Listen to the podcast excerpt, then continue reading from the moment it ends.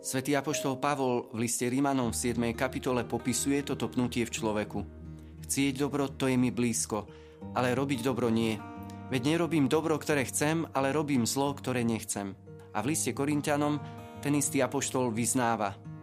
A aby som sa nevyvyšoval, bol mi daný do tela osteň, satanov posol, ktorý ma bije po tvári, aby som sa nevyvyšoval. Preto som tri razy prosil pána, aby odstúpil odo mňa, ale on mi povedal, stačí ti moja milosť, lebo sila sa dokonale prejavuje v slabosti.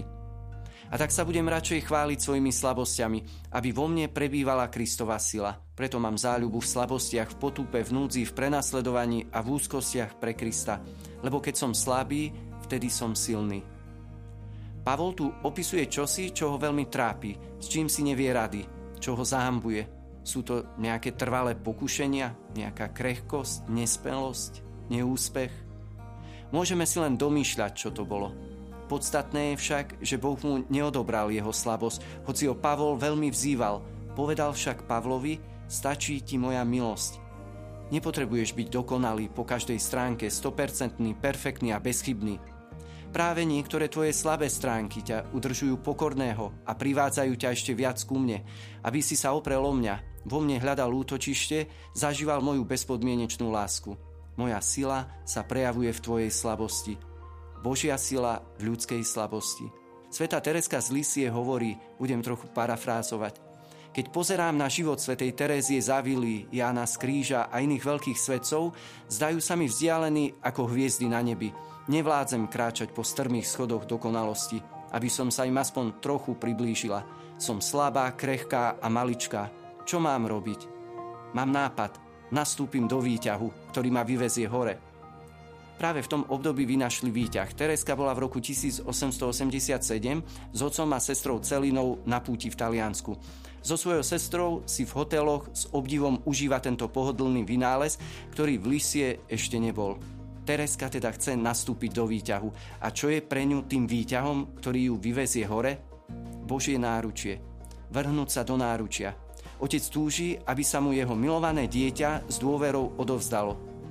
Otec veľmi rád zodvihne, privinie k sebe, obíme. Keď nechám, aby sa ma zmocnila nezišná Božia láska, pretvorí ma. Niekedy pomaly, postupne, inokedy dramaticky. Sme milovaní, možno niekedy slabí, zranení, ale vtedy Boh má ešte viac súcitu a nehy. Niekedy Pán uzdravuje naše slabosti, no niekedy dáva milosť žiť ich s dôverou, pokojne, príjmať seba samého ako krehkého a limitovaného. Možno vtedy dokážeme viac pochopiť aj druhých s ich nedokonalosťami a zlyhaniami. Položme si teraz ale chúlostivú otázku. Aká je hranica medzi prijatím svojej slabosti a záľubou v hriechu? Svoje krehkosti je potrebné akceptovať, no hriech treba odmietnúť. Na jednej strane potrebujeme mať skutočnú túžbu po obrátení, túžbu žiť viac podľa Evanielia, no na druhej strane je potrebné trpezlivo príjmať, že sme na postupnej ceste vyzrievania, že napriek našej túžbe milovať celým srdcom sme konfrontovaní aj s našimi hranicami, slabosťami a niekedy i pádmi. Máme odmietať hriech, no zároveň prijať, že sme úbohými hriešnikmi. Čo nám v tom môže pomáhať? Vojtech Kodet radí. Je potrebné uvedomiť si, že príjmať svoju ohradničenosť v akejkoľvek podobe sa všetci učíme celý život – Proces začína vtedy, keď si uvedomíme, že je to v živote ešte inak, než sme si mysleli. Keď sa začneme zamýšľať nad zmyslom našej slabosti a krehkosti a začneme prosiť Boha o svetlo, aby sme hĺbšie pochopili múdrosť Jeho kríža, ktorý je bláznostvom pre ľudí sveta. Tým sa učíme rozumieť vlastnej slabosti, ktorej sa prejavuje milosť. Potom je dobré, aby sme vedľa seba mali ľudí, ktorí nám pomôžu naše slabosti príjmať a byť za všetko vďačný, čo nám Pán Boh dáva. Veľkou pomocou je občas sa zamyslieť nad tým, ktoré stránky môjho života a služby považujem sám u seba za tie silné, čo si myslím, že v živote zvládam. To sú miesta našich najväčších pokušení, pretože v tejto oblasti si v úvodzovkách vystačíme sami, bez Boha.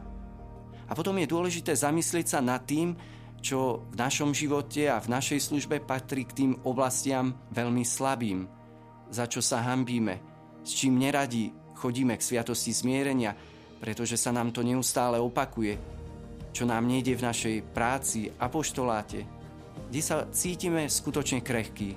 To sú väčšinou oblasti, ktoré nám ponecháva, aby nás mohol zahrnúť svojou milosťou, aby mohol Pán skrze túto stránku nášho života pôsobiť. Potom stačí už len o to prosiť a dať mu priestor a priveľmi neprekážať. Je to veľký dar, že smieme ísť cestou, na ktorej zakúsime silu jeho smrtvých stania. Neexistuje stotina sekundy, kedy by po nás Boh netúžil. Preto teraz tak spoločne sa modlíme. Pane, uzdravuj moje srdce. Nech sa stáva podobným tomu Tvojmu. Nech sa učím skutočne milovať.